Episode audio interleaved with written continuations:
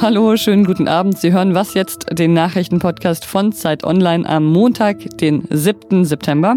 Das ist das Nachmittagsupdate. Ich bin Pia Rauschenberger und ich spreche heute über die Ostsee-Pipeline Nord Stream 2 und über die Situation in Belarus.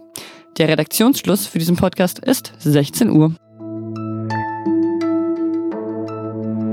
Der russische Oppositionelle Alexei Nawalny ist aus dem Koma erwacht, beziehungsweise die Ärztinnen und Ärzte haben sein künstliches Koma beendet und er reagiert schon auf Ansprache. Eine gute Nachricht.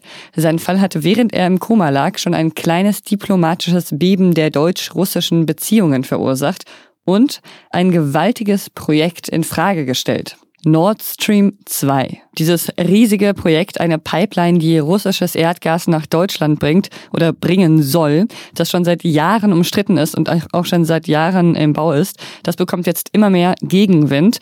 Bundeskanzlerin Angela Merkel, die schließt nicht aus, dass es Sanktionen gegen Russland geben könnte, die die Ostsee-Gaspipeline betreffen. Das hat Regierungssprecher Steffen Seibert heute mitgeteilt. Außenminister Heiko Maas hat am Wochenende schon Ähnliches durchblicken lassen und Gesundheitsminister Jens Spahn hat inzwischen auch die Zukunft von Nord Stream 2 mit dem Fall des vergifteten russischen Oppositionellen Alexei Nawalny verknüpft. Bisher gab es aber noch keine konkreten Pläne für Sanktionen gegen Russland. Und es gibt auch PolitikerInnen, die das anders sehen. SPD-Chef Norbert Walter Borjans zum Beispiel, der hat nicht so viel übrig für die Idee, Nord Stream 2 zu stoppen. Insgesamt gibt es in der Politik gerade große Unstimmigkeiten darüber.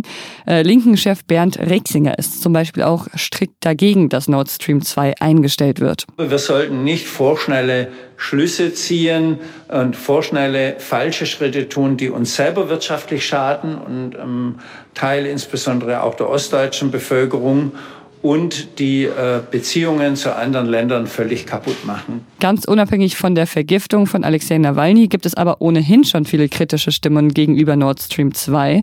Die EU-Kommission ist gegen den Bau. Da spielt die Sorge vor zu viel Abhängigkeit von Russland eine Rolle. Und die Arbeiten an der Pipeline, die stehen gerade wegen anderer Sanktionen still. Die USA hatten angedroht, Sanktionen zu verhängen, wenn Nord Stream 2 weitergebaut wird.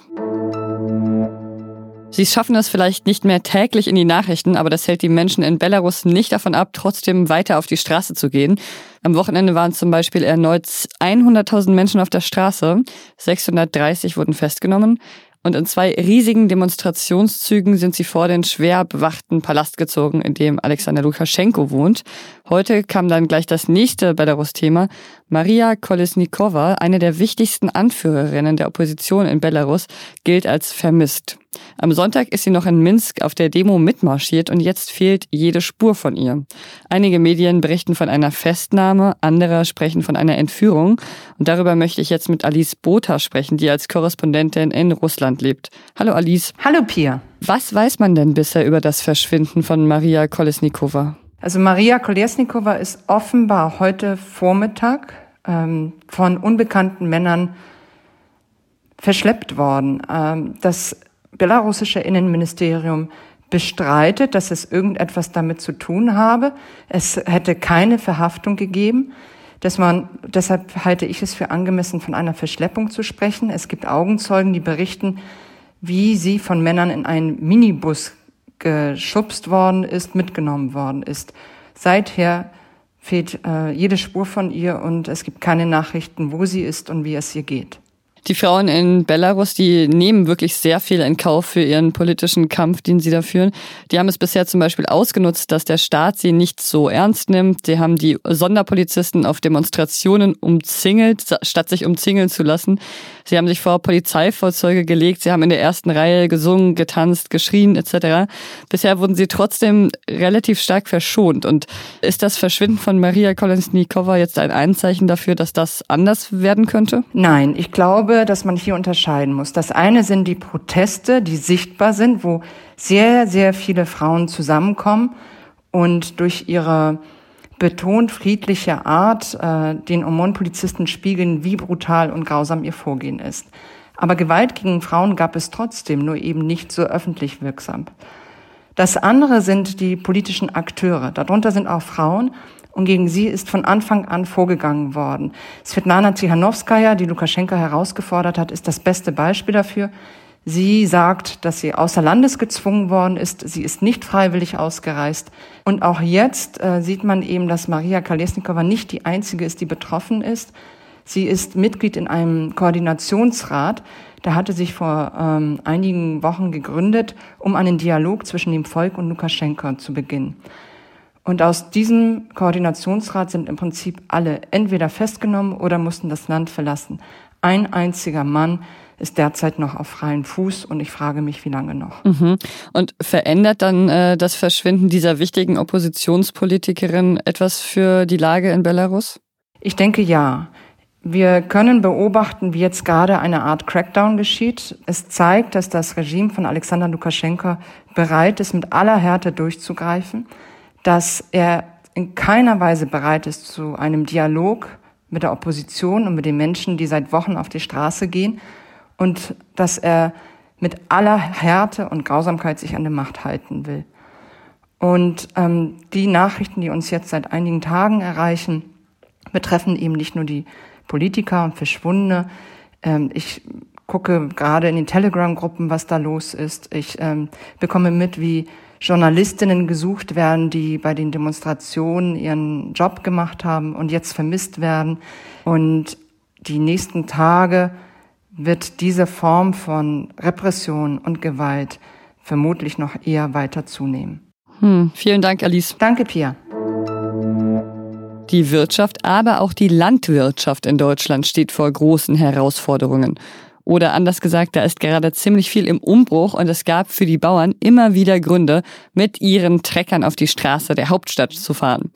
Und ihre Proteste haben anscheinend äh, schon einen vorläufigen Erfolg gehabt. Seit heute gibt es eine Regierungskommission, die nach Lösungen suchen soll für die Probleme, um, über die immer wieder gestritten wurde.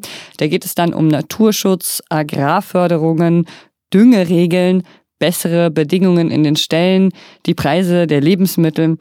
Es gab schon viel Streit um all diese Bereiche und beim ersten Treffen heute haben sich deshalb prominente Unterstützerinnen der Kommission angekündigt. Kanzlerin Angela Merkel, Agrarministerin Julia Klöckner und die Umweltministerin Svenja Schulze waren heute dabei.